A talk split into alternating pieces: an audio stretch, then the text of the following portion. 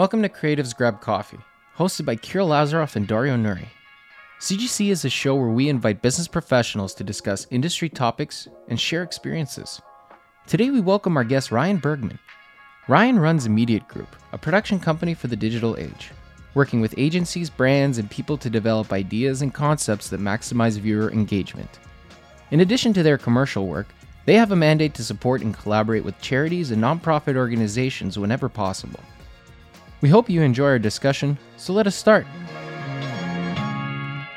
Did you get scared when they they announced the new uh, modified uh, stage two? Yeah, I mean, to be honest, like I wasn't going to restaurants inside. I didn't go to the gym. I wasn't bummed, like from that sense, like being not able to do that stuff anymore. But it's just scary to see the numbers go up, and obviously for production, I'm like terrified that we're gonna lock down again and not be able to shoot. So that's like a fear of mine. Um, but yeah, I mean, I'm keeping safe. My team's keeping safe. So we're just trying to stay as positive as possible. Mm-hmm. Yeah, we. Uh, I remember when when that happened on Friday. I called Kyrill. I'm like, Yeah. "Yo, do you think our shoots next week are gonna be canceled?" You know, he he called in a panic. He's like, "Kiro, do we have anything next week?" And I'm like, "Yeah, we do. Don't worry. There- we have smaller. We have small shoots. It's not like a crew of 10, 20 people that we have to manage. So it's all good." and it's only like the restaurants and gyms and. How did you kind of feel like when we went from stage two to stage three with each one? Like, what was like some of the big changes that you started noticing, like for yourself um, uh, with Immediate Group? I mean, we didn't shoot anything until we were allowed to. Like we we really kind of followed the rules. I was not coming into the office. Like I was working from home. Um, you know, partially because I was scared, but you know, also just wanted to to to you know follow the rules and and, and be safe and I'm not liable for anything that were to happen. Um, but yeah, I mean, once stage three hit, we were allowed to shoot again, which was great. But it's not like it just went like go and we started shooting right away. It was like a really slow period.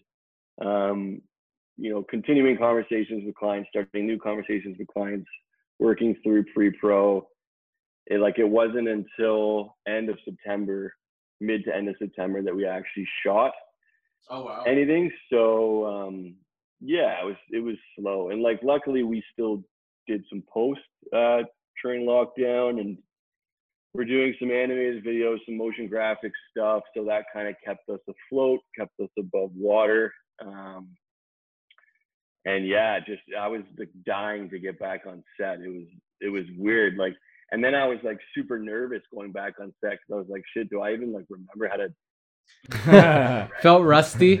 and, and manage people. Yeah, I like felt so rusty. But then once I got there and like felt the energy of the crew and everybody, it was like so awesome to be back at it. Um, obviously different with the masks and the distance and everything. Like it's so weird. It's so hard to to adapt to and like accept as our new normal or whatever you want to call it. Um, but yeah, I mean, I'm sure you guys felt the same way being back on set and just working again, no matter what it is.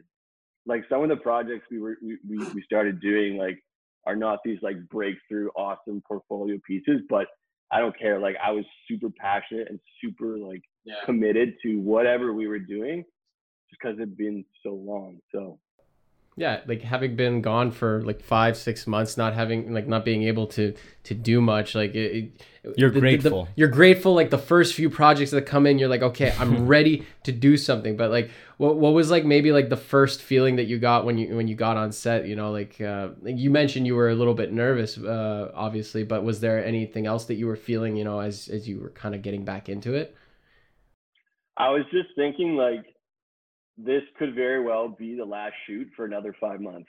You know, like that could happen. And so I need to like make the very best of this time with these people and this opportunity because yeah, who knows when I'll be back on set again. Luckily I have been back on set since then, but kind of approaching each shoot like it could be the last one for a, a long time again. So yeah. How how big is your uh your your uh Team. Your, your team? Yeah. Um, so like the salary team, like the, the the the immediate team, is three people. It's myself, uh, Marsha, who is our producer, and Yuri, who is our editor and colorist. Um, and so, depending on the scale of the project, like it, it might be just us. The only other team member we would have to bring on as a DOP, obviously, and and you know camera camera team. Um, but we've done stuff where it's like just me and a DP running around shooting, like natural, like doc style kind of stuff. Um, but we scale up or down. So, you know, we've had crews as big as like 30, 40 people. Um, recently, it's been like no more than 10. We're trying to keep it less than 10, and clients have been very understanding and kind of supportive of that more nimble approach. And they're actually kind of looking for that more nimble approach uh, for their own sake and safety. Um, so we're actually pretty well positioned for this whole COVID world because we're just used to um, not necessarily smaller scale, but just yeah, more more nimble. You know, wearing multiple hats, um, that kind of thing. Uh, how have you seen the creative process get affected with COVID? Obviously, you know, before you would have the freedom to kind of come up with whatever ideas you wanted, but because obviously with COVID now, you know, you're trying to, you're restricted to, you know, like trying to be six feet apart, you know, you're trying not to interact with people. How has that affected, like maybe the kind of creative choices that you've made in like the in the briefs and the stories and the ideas that you were pitching? To be honest, I mean, it, it hasn't really affected the creative too much. Um, at least with the opportunities I've seen, like we haven't seen any boards or scripts where it's like big crowds and you know on location with tons of people running around. Everything has kind of when it when it comes to us in script form or in brief form from the agency, they've already kind of taken into account what's possible right now.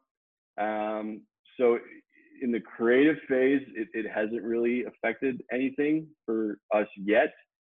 But then obviously on set, you know, we're, we're hiring COVID uh, protocol protocol managers and people just to kind of focus on on just that on set, and they might be like, hey, this is what needs to happen for this to be safe. Whether it's like lighting crew sets up but then leaves, you know, hair and makeup is happening outside bathroom is down the street kind of thing. So there's like logistical precautions that are, are put in place. Um, but knock on wood, it hasn't really affected the creative yet for us. That being said, like there hasn't been any big, big opportunities where that might be the case, right? So I, I've never heard of these uh, COVID um, protocol people coming on set. Yeah, yeah. First, Oh, really? Yeah, the, this is a thing with a lot of the bigger sets. They have people that are just dedicated solely to making sure that everyone adheres to these protocols. Oh, okay. It's not necessarily needed as much when you it's a small crew of like 4 mm-hmm. people or something like that or five. But then if it's like once it gets to like up to like 10, 15, 20, then it gets a little bit stricter. Have you been on set with with the no, no, no, I've just I've just heard about it and like as as Ryan mentioned that like they've been doing it a lot. Like how what is like the lowest crew number that you've uh, had where you've had to bring in someone like that?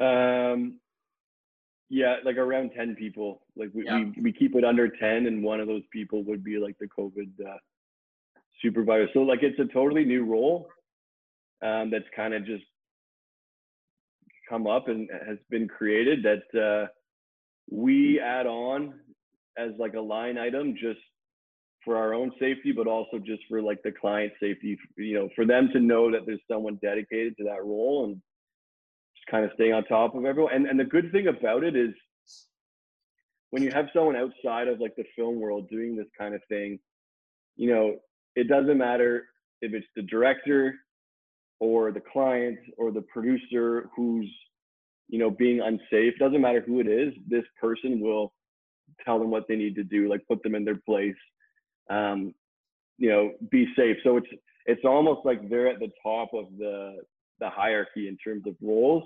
Yeah. They have uh, you know freedom and um, they're encouraged to just stay on top of everybody, no matter who it is. Make sure everyone's being safe, um, so that we can we can get the job done. And it's crazy. Like we've been talking to people on like bigger sets, like Netflix shows and whatnot, and a lot of these shows are spending like millions of dollars every few weeks to have like a LifeLabs uh, thing set up on set so people can get like tested throughout the day. Like it's crazy the amount of money we're putting into this stuff because you know you have to. Like insurance companies aren't aren't covering much, if if anything, COVID related. And so to to make sure that the company's covered and everybody's feeling safe, we're having to put lots of money and time into these safety precautions. Where, where do you even find a person like that? Um, I mean, we kind of just asked around for for references and and you know people who have done it, but you know, there's that that Facebook group like I need a fixer Canada, uh, Canada edition. Um, you'll see a lot of asks on there for COVID people, and then you'll see a ton of responses, people who are doing it. Um, so you can you can find them there as well. And and uh, on the insurance then, do you let your insurance know? Okay, I have a shoot coming up on this date. Uh, I'm bringing in a COVID person or whatnot, and then like, do you let them know, or like, how's that work? Not really. I mean, I just renewed our insurance for the year um, about a month ago, and they've basically adjusted all of their fine print and all of their, um, you know, policy points to say that like this is not covering COVID. Like you need to take your own uh, precautions to to make sure that doesn't happen. So, I mean, like, I yeah, I don't think to my knowledge, it exists where you can say to them, "We're on set tomorrow. Can we beef it up to make sure, like, if COVID were to happen, we'd be covered?" Like, I don't think that exists, at least with my insurance provider.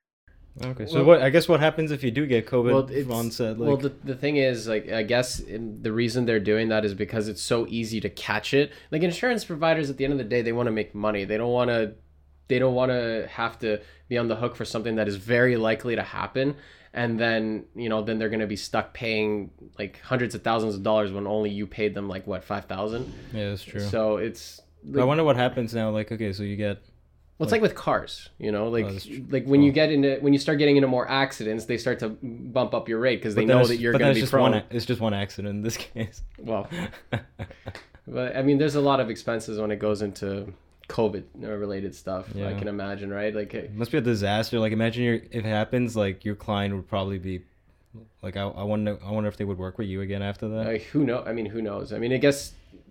But the thing is, you cannot also necessarily d- figure out how you got it, like where you got it, who you got accurate, it from, yeah. Too accurately. That's another thing. Like it's a lot of hearsay. You know, it's like I think we got it from this one because they tested positive, but was it really them? You can't prove it, and Eh, I don't know. Like, there's probably so much legal that would go into that, right? Yeah. I mean, one thing we're doing is like before the shoot, we're asking everyone to do the um, Safe Sets certificate uh, program thing, which is a website. I forget what it's called, Safe Sets or something.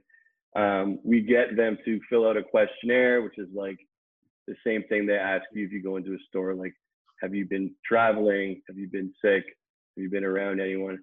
and they sign a form which basically says no to all those questions or you know answers them correctly um, so that at least covers us from a on paper kind of legal perspective and then after the shoot we follow up a few days after and say how are you feeling? Are you still okay? Is everything okay? And then we and with the client too like client crew everybody we follow up and make sure everyone's feeling okay. Um, luckily, it's been okay for all the shoots we've done, and then we let everyone on the crew client know that everyone's feeling fine, we're good, moving on, kind of thing. Yeah, that's really good. Yeah, we just recently started implementing something similar where we put together our own questionnaire and our own like yeah. um, uh, protocols package of like what everyone on set is expected to do and and abide by that we just send out to the client and the whole crew and everyone needs to fill it out just to make sure that everyone is on the same page because at this point you know like you, you need to you need to like it also shows everyone on set and the and the clients that you care you know like I, i'm sure there's a lot of people out there who do a lot of these running gun smaller shoots and don't think of this stuff as well. And you know it's it's such a stark contrast. Yeah that's just peace of mind right? Like of course. it, it just makes everyone feel better more confident um, when you have something in place right? Like it's yeah. I mean, even just for me, like knowing that our crew at least says they're okay, I, I feel better already. Like the unknown is, is, is what's scary, right? If you don't know where someone's been or if they've been affected. So Ryan, why don't you run us through your background, like how you got into the industry? big question. Um, basically, back in like I think it was grade seven or eight, my dad bought a cam for the family, like a mini DV uh, camera for like family trips, and um, I just like as soon as I figured out how to use it was like getting so into making like these family movies on vacations. And then I know this is cliche, but like I was big into skateboarding and started, you know, shooting these skate videos. And I, I I'm not very good at skateboarding, so I was filming more than actually skating, just like filming my friends. Um, and then like even at school, like I wasn't great in school, wasn't too stoked on it, but I could get really invested in projects if I could like incorporate filming somehow. So whether it was like a book report or a science project, I would like figure out a way to make a video of that project. And then my teachers, for whatever reason, were like blown away by the fact that I was doing videos. Little did they know it's because I had no interest in the project if I could shoot it. And So so I started like getting I started getting like good marks with these these video project submissions. Um, and so that was kind of my way to get through high school. Um, and then, you know, my dad is an engineer, my mom was in medicine. So there was definitely some convincing that needed to happen you know, that I could actually make a career in, in filming and videography. I think every filmmaker goes through that. They have to convince their parents, like, look, I'm not gonna be a bum, I swear. Oh yeah. Yeah. And so yeah, so I went to, to UBC in Vancouver, uh, the film program there, which was great. Um, and and that was kind of like for my parents as well. Like they wanted me to get a university degree, not just like a one year college private type thing.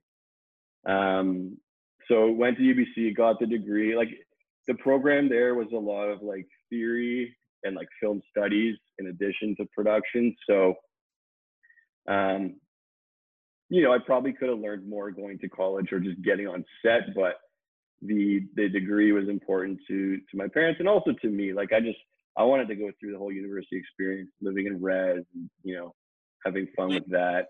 Did you make good connections through the um, the school years? Yeah, so that's what I'm gonna say. Like, the program is one thing. You know, I learned what I did. It probably could have been better. It could have been a lot worse. Um, but the people I met in that program, I'm still working with a lot of them today.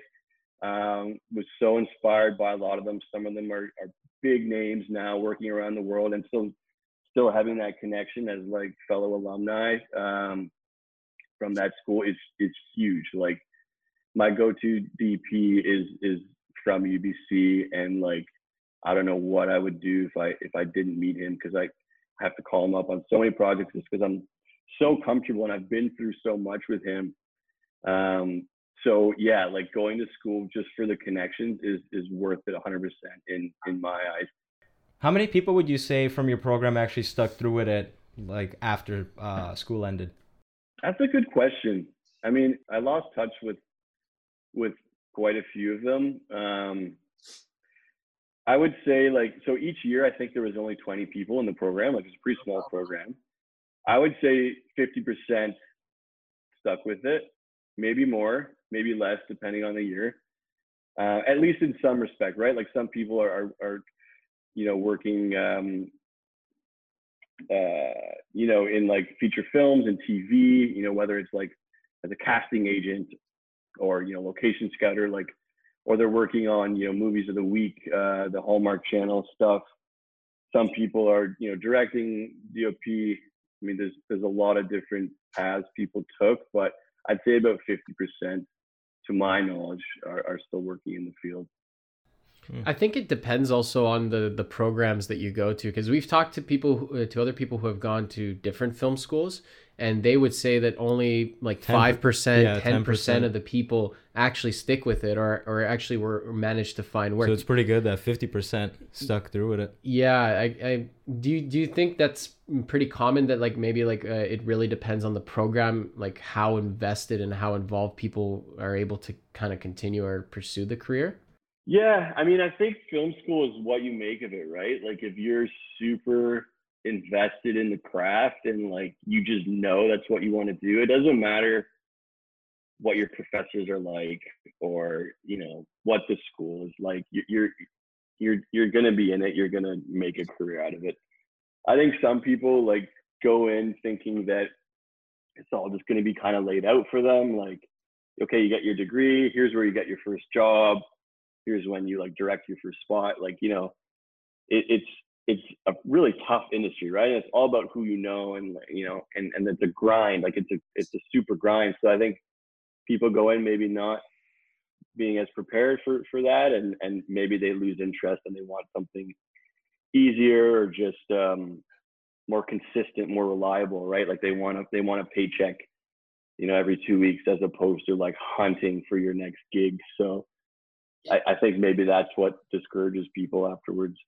it's definitely a tough career path and a lot of people don't realize it. Like a lot of people always see the end goal. It's like i'm gonna have an oscar in my hand. You know it it, it doesn't obviously work like that. You have to have like i love what you mentioned that you need to have a good attitude about it. You have to have a good approach to like what you make of the program because if you are in that environment and you aren't able to make something of that you're competing with people uh, like like people like people like Dario and myself who didn't go to film school but made something of it because we had the passion we wanted to pursue this career ourselves. So we figured out a way to do it without film school. So you really it, it like you said it really doesn't matter what uh, what program you go to or what path you take on as long as you're passionate and you're willing to hustle that is the only way you will find success. I wonder how many of them choose to go because there's obviously two paths you could do, right? Right after you finish, you can either do the union route and try to work within the film industry, or you go our route, which is the video production industry, which is basically like gig hunting in a way, right? Like you you make of it what you make of it, right? It's just freelance, and then maybe you get a job at a corporate video production company. I wonder what the stats are for that. Yeah, it's a different mindset now. It's like a whole different. It's a different uh, ball game entirely. You know. Totally. Yeah, I also think like my program at UBC was very focused on like feature films um, and TV and like government grants and you know distribution, all that kind of stuff, which you know is obviously still a big thing, but they didn't touch on like advertising and commercials and marketing which is like a great place to go and start your career um, after school where you can make a name for yourself where you can build your portfolio and, and where there's money like you know it's still hard but there's there's there's lots of money in commercials and advertising. So you know when i when i graduated i i, I first started just doing like corporate corporate videos because that's where i knew where there was a need and where it was like you know there was money there um, and you know just doing videos for uh, family friends who owned businesses or friends who worked at companies where there was potentially a need for video. Um, but it took a while to really learn and understand that you know commercials is, is a great place to go and, and a great place to to create. So i wish going back like my profs would have had a course for like new media you know web series um, getting on Netflix, that kind of thing. They they were very focused on like this is how you get a telefilm grant. This is how you um, make a film and like raise money. And it was almost like um, it. I, I wasn't super excited and inspired based on what they were telling me. I had to kind of learn outside my, on my own the, where I was going to go, what the path was was going to be.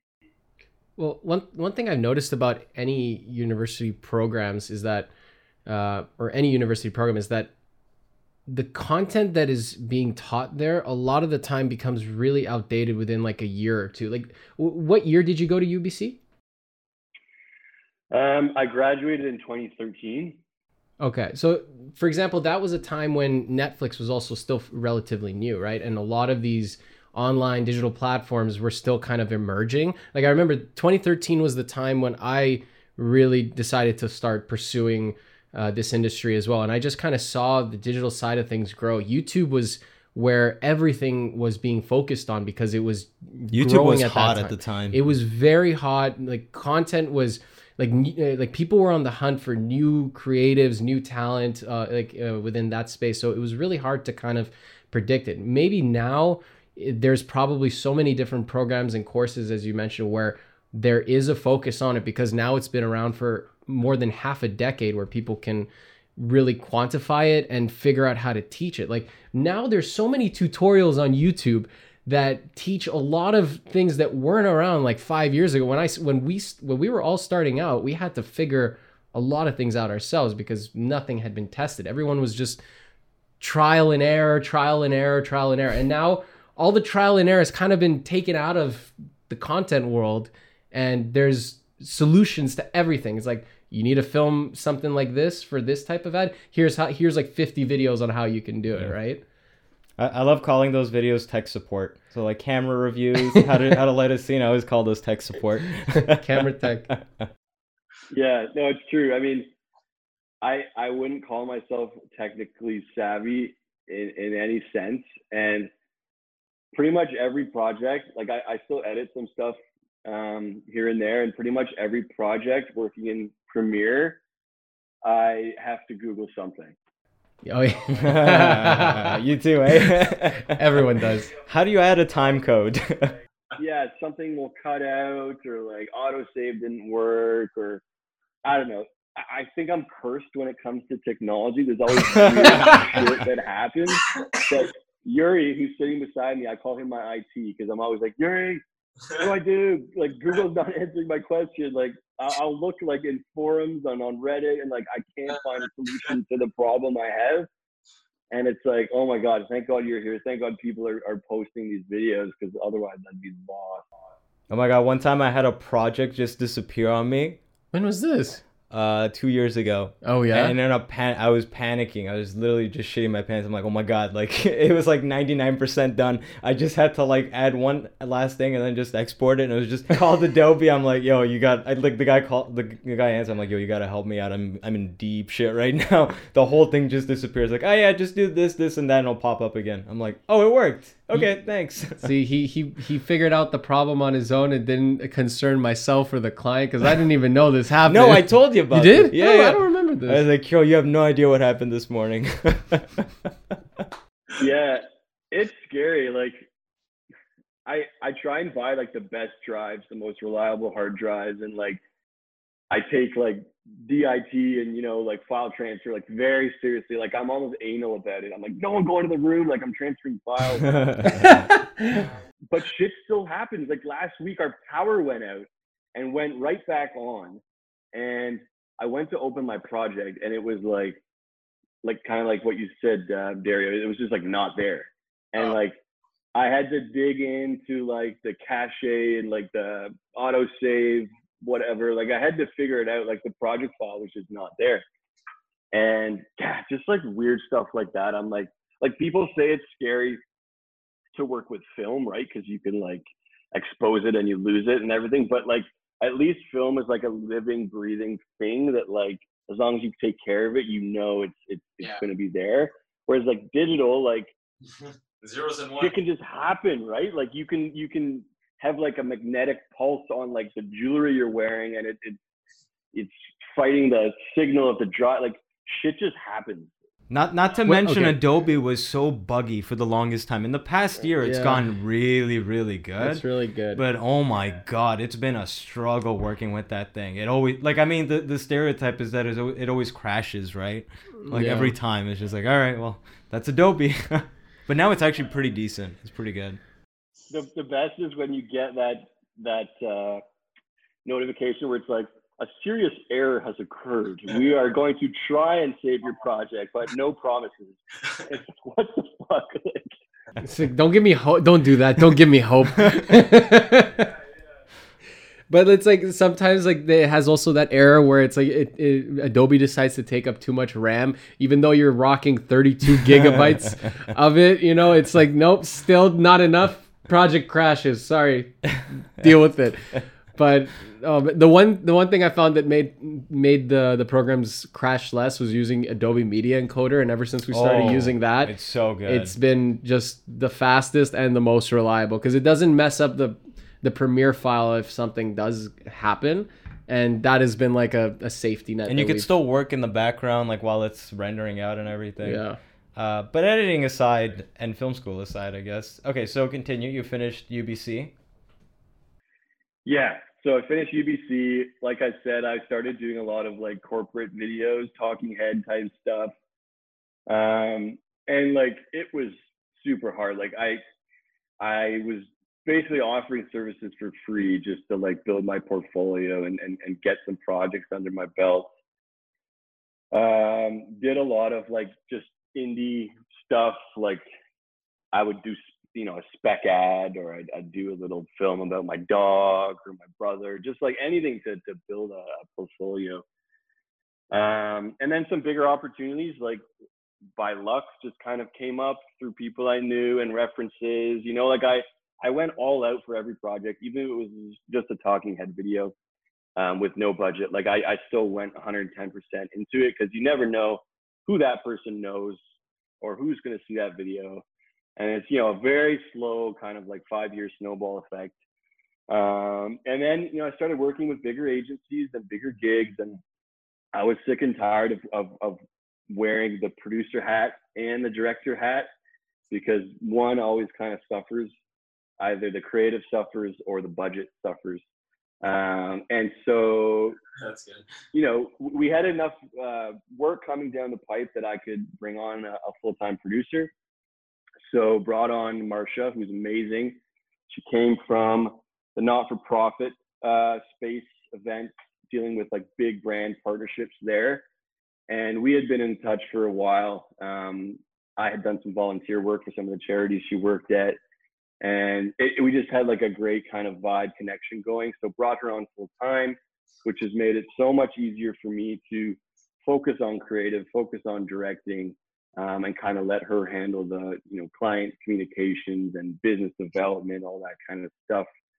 Um, and then Yuri, I mean Yuri and I, so he's our, our colorist and editor. I went to school with him at UBC as well.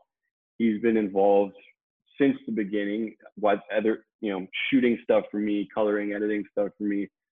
Um, but then he kind of became a part of the company full time, and you know, we became the three of us. And uh, yeah, it's been about a year and a half, almost two years now, with like the full team approach.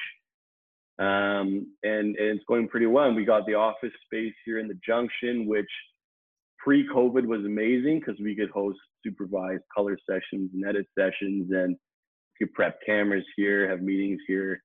Um, now it's not being used very much because of COVID and everyone's working from home. We don't do we don't do supervised anymore. It's just like Zoom calls um, where we, we bring the client in on Zoom to to see where the edit's at or where the color's at. Um, but yeah, it's it's been a fun ride, and you know it's I'm happy with where we're at right now, but there's still so much room to grow, and I still have months where it's like, what the fuck am I doing? Like am I doing what I want to do? Am I doing the projects I want to work on? Like, it, it's it's like constantly kind of up and down in terms of like confidence and morale. Um, but you just kind of keep on trucking and like really always making time for like projects you're passionate about, even if there's no budget at all.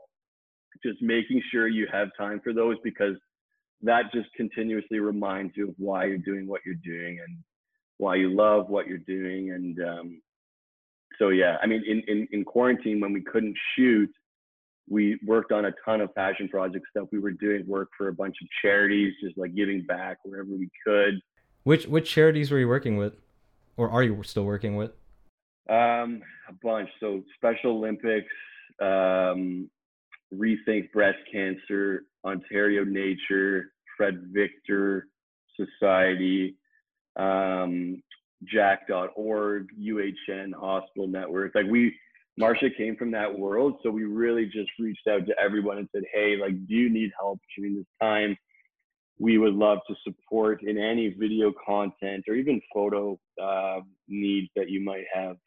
And so that was a way to keep busy, um, to feel good about the work that we were doing, and just like stay creative and, and, and keep working on stuff. So. And how did you choose those charities? Well, they knew the people. Oh, you knew the people that were working there? Yeah, I mean, Marsha had some contacts there, but we were also just trying to diversify, right? So, like, okay, nature, we'll give back to the environment.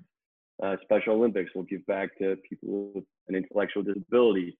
UHN Hospital Network, like, we want to like be a part of fighting for the cure for COVID. It was it's for their campaign to to raise money for COVID research.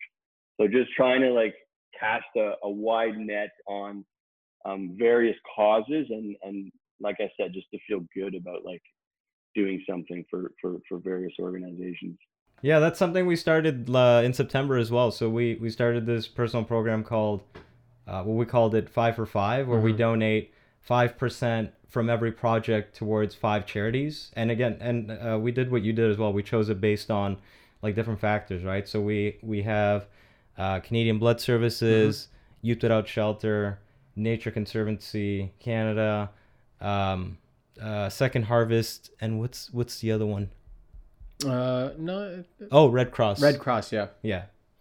Yeah. And then for Canadian Blood Services, we also went in and we donated blood as well. But I was actually planning on getting in touch with them to see if we could do video work for them too. Yeah. So it's cool to hear that you're doing that. Yeah, no, it's it's it's awesome because they all have the need for it. Mm-hmm. Um, they don't always have the budget for it, but um, you know, we that's another thing we did reach out to charities where we thought they would have existing material whether it's b-roll from past events or photography from past campaigns where there would be some kind of asset existing that we could re-edit repurpose oh i see. um, for a new campaign. And it wasn't always the case. Like we had to turn to film supply and stock video sites uh, a few times just to, to you know have content to work with. But it was a fun exercise. Like okay, budget is very small, if not like zero budget. How can we create something for them um, with text or, or you know B-roll, found footage, blah blah blah. It was really fun. It actually kind of felt like film school again, like just working with like minimal resources um, to try and create something that would support and, and help them. You know, like uh, the, the one thing I really love about our industry is uh, having the limitations uh, really kind of helps even spark creativity that you don't even know that you have, right? Like sometimes if you have like uh, a blank check of what you can do, you're like, oh no, we, will just do everything. You know, let's rent all the cameras, all the lenses, all the crew, all the lights, like everything that you need. That's, that's a great problem to like, have. Though, it's a good problem to have. But what I'm saying is like, you know, it like what it kind of like how you're talking about it is like it takes you back to when you first started. It's like you were very limited in your resources, so you had to really get creative about creating very interesting content with what little resources you had and sometimes that's also kind of like what made you the filmmaker that you were was being able to solve those problems in your own unique way because sometimes you know like if if it's like a talking head uh, video shoot you know in a studio very simple like they're very parallel like in terms of how the product would probably come out like no matter what company or what person does it. Obviously, everyone has their own little spins that uh, makes it creative, but you know when it comes down to those crunch time videos, you know, with certain budgets and certain uh, resources, you know, like that's where everyone's like inner creativity I feel comes out. Well, you know, times. if you have a blank check, you could always hire someone that's really well, creative. To... you know, you know what I mean. You know what I mean, right? It's about your spin. What clients give you a blank check? Because you need to introduce me to those those clients. That's I, I kind of want to know this too. I, I know. Right? well, I'm just I'm just is saying. This, is it Disney? Are you talking to Disney? He's working on the next Marvel project. That's why. I got secrets. yeah, I mean, I've I've never had that luxury where there wasn't some kind of crunch like you know whether it's we can only have this size crew or we can only use this camera or we only have one day we only have budget for one day or or you know however many days like um and and you're right though like i think it really forces you to be efficient and kind of maximize what you have the tools you have the knowledge you have and just you know, creative is something that can be there regardless of budget, right? Like Right. obviously there's value in the creative and you want to make sure you're being compensated fairly, but um, you can always be super creative and make up for production value with creative, I, I, I think. Because uh, at the end of the day, it's all about the content. You know, like back back when you know like the digital revolution was coming, uh, that's when you know like oh you know you started to measure companies you know based on their capabilities. You know what gear they had. You 4K. know 4K, 8K now. You know whereas. But but now there's been because there's such an abundance of production companies and, and creators and, and people who can put Low videos- barriers to entry. low barriers to entry the content and the creative have become a new focus it's like almost as if it's like switched back it's like now if the content isn't good doesn't matter if you shot it in 8k if it's garbage it's still it doesn't matter if it's 8k it's still 8k of garbage you know? Like if it's like a really good solid even 720 hd video or 1080p video then there's still more value in that because that's what what people want to share and see And in, Instagram and social media apps like uh, 4K doesn't really translate well. anyway. TikTok. even even YouTube, like you won't get 4K. I max it goes to like 2K, right? So it's no like, it goes 4k does it? Oh well, no, no. You know what? If you're on bandwidth, uh, yeah you don't want to go there. Yeah, you're absolutely right. I mean, I I like shooting 4K and 8K and stuff because it gives a lot of room for Yuri to work in color. Like there's just a lot of um, information there to push in different directions. So if there's budget, it is nice to to have that opportunity to to to work on the grade like that. But we we shot a project a few weeks ago with the C200, which I've had for a while, and like it never really got used because we're always just like renting the Alexa or whatever. Um, but budget was small on this project, so we were like, okay, we got to use the C200 here. We rented some CFast cards and shot with the raw capability, and honestly, it looks amazing. Like yeah How's it compare? How's it compared to the Alexa? I mean, like I said, I'm not a big technical guy. Um, Okay, it's, right, right. it's, it's, I mean, it's 10 bit or 12 bit as opposed to whatever the Alexa is. Um, but it, like in post, Yuri with color was able to to do a lot with the with the raw function. So, I mean, we're gonna use that. We're gonna do that again because it, it saves us a ton of money. Clients super happy. Like, um, they didn't care really what camera we use as long as it looked good. And so we did some tests and you know some lighting tests and lens tests and like it was a really good camera for the job. So yeah, Yeah, no, the C200s are great. We're like, shooting. We're shooting we're this sh- with C200. we're shooting right now with C200s as well, and even even like uh even the like 8 bit on it like is Pretty is a, is a pretty good quality like uh codec to use because I find like you know at the end of the day like you got to also nail it in camera. If you do that, you know, you're already going to be coming out with a lot of great footage and the 4K raw like we've used it a, a handful of times and I've talked to DPs who use it all the time and they they swear by it as well. So it, it just goes to show it doesn't matter if you have a fifty thousand dollar camera, hundred thousand dollar camera, or you know, Twelve thousand. fi- Now this is a five thousand dollar probably It's camera 5,000? used. Oh, you. So it, it, it's all a matter of like how you use it, the the content, and like the quality of the creative, you know. And then if that is good, no one's gonna notice the little pixel difference between the Alexa and the C200 if the creative is really good, right? Like people are just gonna be like, "That was a great video. I was entertained." totally. Yeah, and I feel like you get so caught up in the gear sometimes, right? Like you know, oh, we want to shoot 8K and we want to get these lenses, and you're thinking so much about like all the gear, and then you forget about the creative and the story and like what you're actually doing. Um, and it can take away from it sometimes. Whereas if you go in with like this basic camera, the C200, or even like a DSLR, and you, you you're you're you know that's all you have to work with, and so you're you're focusing all of your efforts on the creative and the story, and it can sometimes turn out better than if you were to to be using top of the line everything. It sets you free in a way, right? When you know uh, that it's like, okay, this is all I have to work with. Great, you know, you don't have to worry about that anymore. Whereas, you know, it's like, okay, I need to rent the Alexa. I need to do uh, equipment check at the rental house. I have to go pick it up. I have to go drop it off. That's a whole process, right? Just to secure the equipment needs. And then, as you mentioned, that takes a lot of the time, potentially a lot of the time away from the actual creative and the and, and like other things that you should also focus on, right? You know what it reminds me of? It's kind of like when you watch like new wave films and you see how they're made and they're all like they're not technically well made films, right? But they're so crazy and out there and, and so interesting because they did focus most of their attention on just creating the story that it makes up for. You don't even think about the fact that, oh, you know, yeah. like for that shot, there's like a little like bump in the shot. You're like, I don't care. Like the story's so engaging. Forget that, right? And it really helps it really helps with the need for content to be turned out really quickly. There's been like a demand with a lot of clients these days where, you know, once it's shot, you know, they need it right away, you know, and so sometimes you have to find like a good balance of like, let me get the best possible quality, but also the most efficient uh, uh, at the same time, right? That's going to be a tricky balance going forward. Well, I mean, it's still a tricky balance now. Like, do you find that there's like a lot of quick turnarounds that uh, clients need like with a lot of the projects you do? Or is it kind of they give you a little bit of flexibility? Um depends. Like usually if it's an agency job there's like a very set schedule. There's a deadline for when it needs to go to trafficking and whatever. So usually with the bigger jobs yeah it's it's, it's a tight turnaround. It's all very well mapped out and we have to fit within that we also do a lot of stuff direct to client.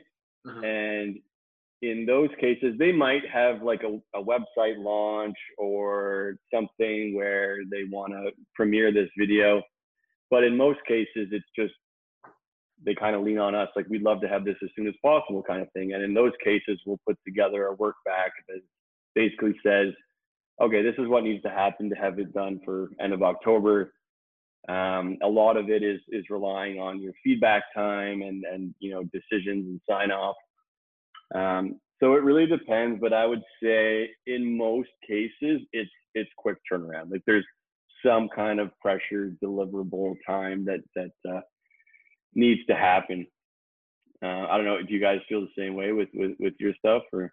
Yeah, we're, we're going through the, the exact same stuff. Yeah. Like there's some projects where we have the time to do it. Uh, but then there's others where like we have one coming up where um, they they used one company and they didn't like they didn't like it, so they asked us to take take care of it, and that deadline is very well. Like, the deadline was the deadline was the October fourth. Yeah, it's done. It's past due. Was, so it, like that was the due date for the project. They weren't happy when they like the project deliverable was delivered to them late. They weren't happy, and the day they got it, they just reached out to us. Yeah. It's like we know you guys can take care of this like take what like take it, care of it take care of it i know i know i know it's a little last minute we obviously needed asap but let us know how long you think it will yeah. take right like obviously in situations like that you want to try to help them as much as you can because you know that's such a tricky situation to be in as well when you know like there's yeah. been another uh, factors that weren't your own you're already coming in with like a deadline where it, which was due a week ago and you're like oh now is really crunch time to figure this out right mm-hmm. yeah I actually like the pressure. Like I'm a huge procrastinator. So if I'm dictating the schedule, I'll like just keep pushing it off and whatever. But if they're like, it needs to be done by this date, I will just like work to that. And and it's just nice to know that you have a deadline and you're working towards that. Yeah, and it, I mean the same went for like projects and stuff back in in school and film school and high school. Like I was just such a procrastinator. So yeah, deadlines are a good thing, I would say, in production. Uh, Ryan, you mentioned uh, actually, can you you know what? Can you describe the point you're at right now with your business? Because you touched upon it a little bit earlier. Man, that's also a tough question. So we're we're we're working with agencies a fair amount, probably more than fifty percent. Oh, uh, we're working direct to client as well um, on a lot of stuff. We're working with a lot of charities which is great. Um, we're working on a short film passion project, which we've raised some money for, which we're really excited about. Um, we are working on a series, a TV series, which we pitched to Netflix. Didn't go through, unfortunately, but um, we're still trucking along with that. Like, I, I really want to get into content, long form content, because it's just awesome. And everyone needs that right now. Like if we go into lockdown again, you know, brands might not be putting out as many ads, but people will just be craving new content. so I think that's like a really good place to be uh, from a business perspective, is just creating content that you can own, right? Like that that our company can own, and we just create value and assets for the company as opposed to just creating something for someone else for for a brand or whatever. And like, don't get me wrong, I love commercials. I I love the challenge of like delivering on a brand ask, and um, you know I I love advertising. I, I I've always have but I just want to try and like diversify as much as possible um, in case you know lockdown does happen again. We still have multiple avenues to to produce work and then. T- tell me more about the short film. What's it about? Um, so the short film. So this is kind of a long story, but I'll keep it short as possible. So I have a, a, brother with an intellectual disability. That's why I've been so involved in Special Olympics and supporting those types of charities. Marsha Doucette has a sister with intellectual disabilities. And so that was really what bonded us and had us connect so well. Um, I've always wanted to create content or a short film or, or whatever it is about my brother. Um, during lockdown, we had all this time. Marsha was like, just write a script, let's produce something with your brother. Um, and because of COVID, I wasn't comfortable seeing him because he's, you know, high risk shooting anything live action. But then I looked at Marsha's sister, who uh, is an artist, does a lot of drawings and art. Um, that's kind of her way of communicating is she'll draw as opposed to speaking. Uh, and so we just started doing interviews with her, chatting with her, learning about her approach. And I said, why not create an animated film about her and, and her way of communicating and kind of using it as a, an outlook on the world and, and what communication is and how it can be in the form of art or language or, or whatever. Um, so we brought on Good Form, who is uh, amazing, super talented animation company, motion graphic company in the city. Um, they were super inspired by the idea, inspired by Rachel.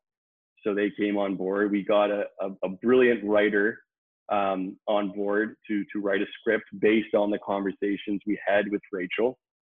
Um, and so we got a script locked. We're now in animation. We're chatting with various people to obviously help fund the film, but also help get it out there once it's done.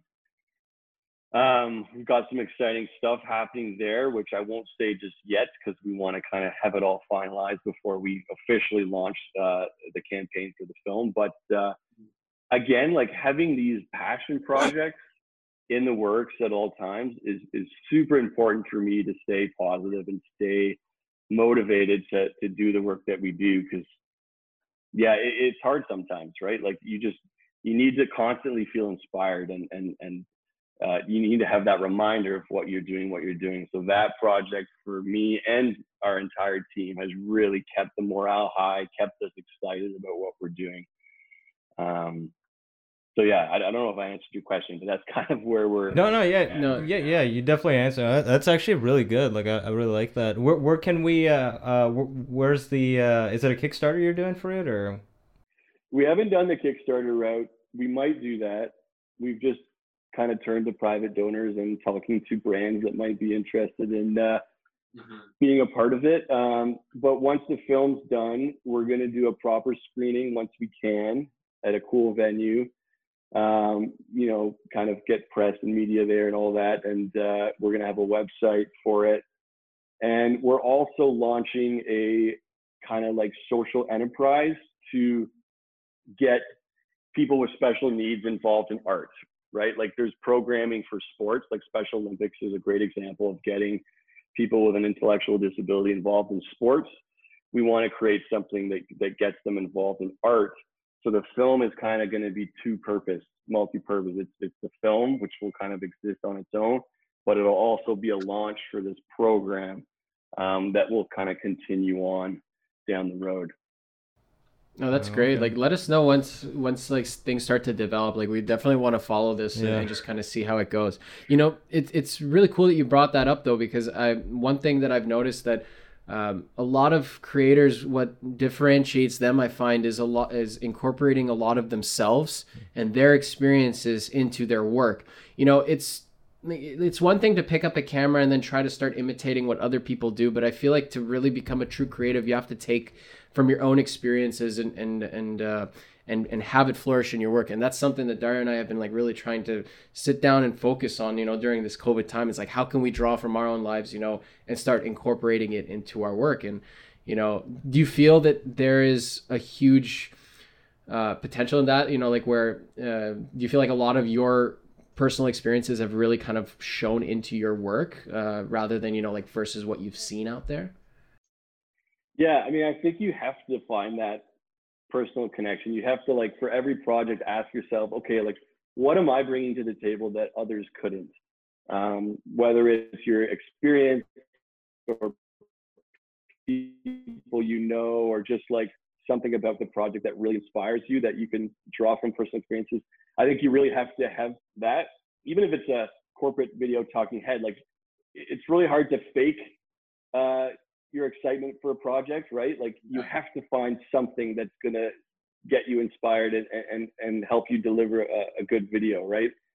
Um, so, I mean, that's a it's a luxury to only work on stuff that really inspires you and really um, fulfills you creatively. Yeah. But I do believe that with every project, you can find something, something about it that um, you have a personal connection with or, or something that just really inspires you and, and will get you excited about the project even if it's like you know you're maybe not interested in the subject matter but it's an opportunity to use a specific camera or work with a dop that you've been really wanting to work with or just work with people that you really want to meet like we we did uh, the videos for tedx toronto for four years mm-hmm. um, which you know, it's an event and we had to do live streaming and like all this event stuff, which is not my favorite thing to do just because events are super high risk and pressure and all that. But meeting all these incredible speakers and this, these incredible people who, who were speaking at this TEDx event was like so inspiring. Um, and, and that just really kept us coming back each year and, and donating our time because uh, I just learned and grew so much as a person each time I met these amazing people. Oh yeah, like when we TEDx stuff is always awesome. TEDx projects, that there's always opportunities to really get learn. connected with uh, different especially. people, especially learn exactly. And uh, I think 2019 or like uh, was late 2018, early 2019, we mm-hmm. did uh, the inaugural uh, one for TEDx Don Mills, but we were mostly handling just the creative aspect for it, and just meeting and talking to a lot of the people and the speakers yeah. that would be there were very inspirational you know it, it, like it kind of like helped set the tone for the kind of content that we were going to create for them. And we were set to do it again this year but obviously it was covid hit and so everything just kind of stopped and you know got pushed until further notice. So you know like I, I think like as you mentioned every project you do you have to take something away from it or figure out a way to grow from it however small. Even as you said if it's just a talking head maybe use that as an opportunity to bring on uh, like a certain uh, creative. You know, like we have a project next week, for example, where for the first time we're actually bring, bringing together two other creatives that we've wanted to work with for a while. You know, we call it like our dream team mm-hmm. in a way, and you know, like we want to just kind of see like finally how can we, uh, how will everything turn out? You know, if we all play our part. So. Uh, like it, it, even even if it's just a simple thing, you know, like uh, it, you have to take something away from it. Yeah, totally. Yeah, what about uh, in the future? Because now we've kind of figured out what point you're at right now. Where do you see yourself being? I don't want to say five years from now, but you know, whatever timeline soon, soon that is rather. for you, right? uh, future timeline you got going on for you. Where do you want your company to be in the future? I mean, the company I would like to have uh, a TV series under our belt.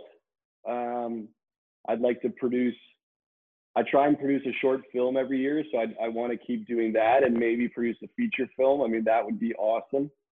Um, so get some more narrative stuff under our belt. Um, I want to keep, you know, working with charities and and not just charities, but even brands and for ads, like working on just really meaningful content. Um, you know, whether it's the new like Sick Kids campaign or CAMH or whatever, like just meaningful content um, that does more than just it's just a cool video to watch. Um, I want it like as a director, I want to uh, direct bigger, better spots um, and not necessarily bigger in budget, but just like bigger campaigns, right? Um, be involved in, in more of that, and I mean, I I like the fact that we're small and we're nimble. Like I I if I had the opportunity to hire like another 10 people and, and expand, like I'm not sure I would do it because I really like having this small, nimble team. We all know each other so well. And people like working with us because they know everyone on the team and, and they know that, you know, there's not going to be lost information because there's multiple layers of, of managers and whatever, right? Like I, I think we can continue at the size we're at for at least the next five, 10 years and, and, and make a great go at it with, with the stuff I just, I just mentioned. Yeah. Do you feel like there might be some uh, need to bring in maybe like one or two other people to f- fulfill maybe certain roles and skill sets that you perhaps don't have at the moment? Totally. Yeah. I mean, right now we scale up and down depending on the project. So in most cases, we're, we're expanding the team per project, uh, bringing on another producer, bringing on another writer, blah, blah, blah. Um, I would love to have the luxury of bringing on someone else full time to support on multiple projects, but it's just it's tough, right? When our industry is so up and down to to to have big overhead. Like we have pretty low overhead, but when you don't have a shoot in a month, like you're shit in your drawers, right? Like it's it's scary. Um, so yeah, I mean, if if if COVID goes away and we continue to grow and the work keeps coming in, absolutely. Like we, we would potentially bring on a few more people. Um, but yeah, I, I find it's always like either you're scared because there's not enough work or you're scared that there's too much work and you can't yeah. handle it. Never. You're never just like coasting and like feeling good, at least in my case. Yeah, mm-hmm. you're always worrying about whether you're not having, like you said, not enough, or it's like too much. That it's like, oh man, can I get enough people on board to do this? Because it's always what those busy, busy times when you're trying to find the people that you want to typically work with. They're also busy, so you also get that panic at times. It's like, damn, I can't bring on the people I typically work with sometimes, you know, because they're also busy. But I, I think it is all it. It's hard to it's hard to find a balance, but I feel like you know as you go on uh, year after year, you kind of figure out that kind of like good medium um, as as it comes. But uh, like you said, it it really varies. yeah, yeah, totally.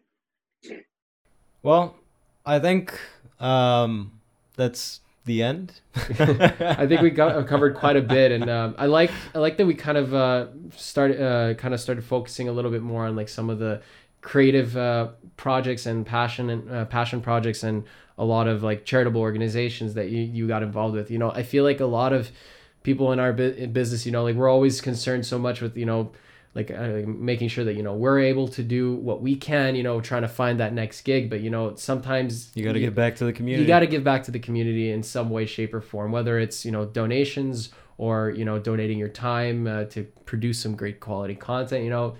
Do what you can you know? Like that's that's basically the moral of it yeah, totally. And like people will recognize that work that you do, right? Like they, if they see you're constantly shooting and working on passion projects, like it, it, it, it shows a lot about your character and, and your passion for what you do. So yeah, I, I would say just like always try and be shooting, always try and be working on something that inspires you because you never know who's going to see it, who it's going to really connect with. It, you know, it might be the CEO of X agency who's like, oh my God, like I also support that charity. I, I, I really want to work with you on the next brand ad. Like you never know what it's going to lead to and you'll feel super good about it when, when you're supporting others. So it's kind of win-win all around. Obviously you still need to pay the bills and, um, you know, stay above water, which is, which is tricky sometimes, um, to, to have that balance of paid work and unpaid work. But, uh, I, like I said, I, I do think you always need something that you're working on that you're passionate about that isn't about money um, that will that'll keep you going.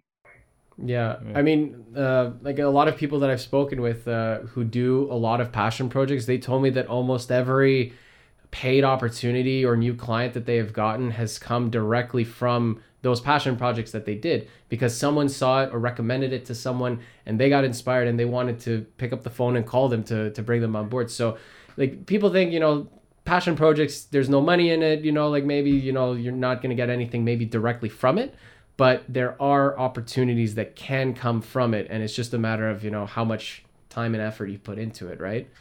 Reminds me of the um, uh, what's that rush hour? The, did you hear the rush hour story? Uh no. Um, who's the who's the black actor in that? What's his name? Uh Chris Tucker. So uh, apparently, Chris Tucker had to do some type of video, and at the time he didn't have money, right? So he met up with Brett, Brett Ratner, and the guy's like, "Fine, whatever, it doesn't matter. I'll just I'll help you out, right?" Yeah.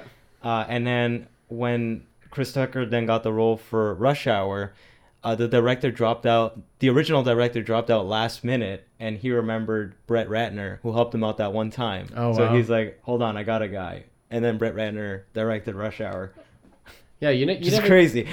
you, you never know like where you like you when you extend a helping hand you know like maybe sometimes people won't remember it but there's it'll it's worth it enough sometimes that you know that one opportunity might come up you know where it's like you know what i'm glad i've been putting myself out there you know whether if it was for money or not you know you, you got to do it hmm yeah, and that's partially and that's partially why we're also uh, doing the this podcast because we found that you know I think this is also people need content especially now during COVID and uh, there is these types of conversations you don't really hear too much you know between different production companies you know like sharing their experiences and I feel like this is like something that some people need to listen or hear about. I mean like these conversations for example about film school right you know a lot of people are either you have to do it or you don't you should never do it you know and you just gotta you gotta hear people's backgrounds why there is like everyone's situation is different and you just have to basically take what you can and apply it to you based on what you hear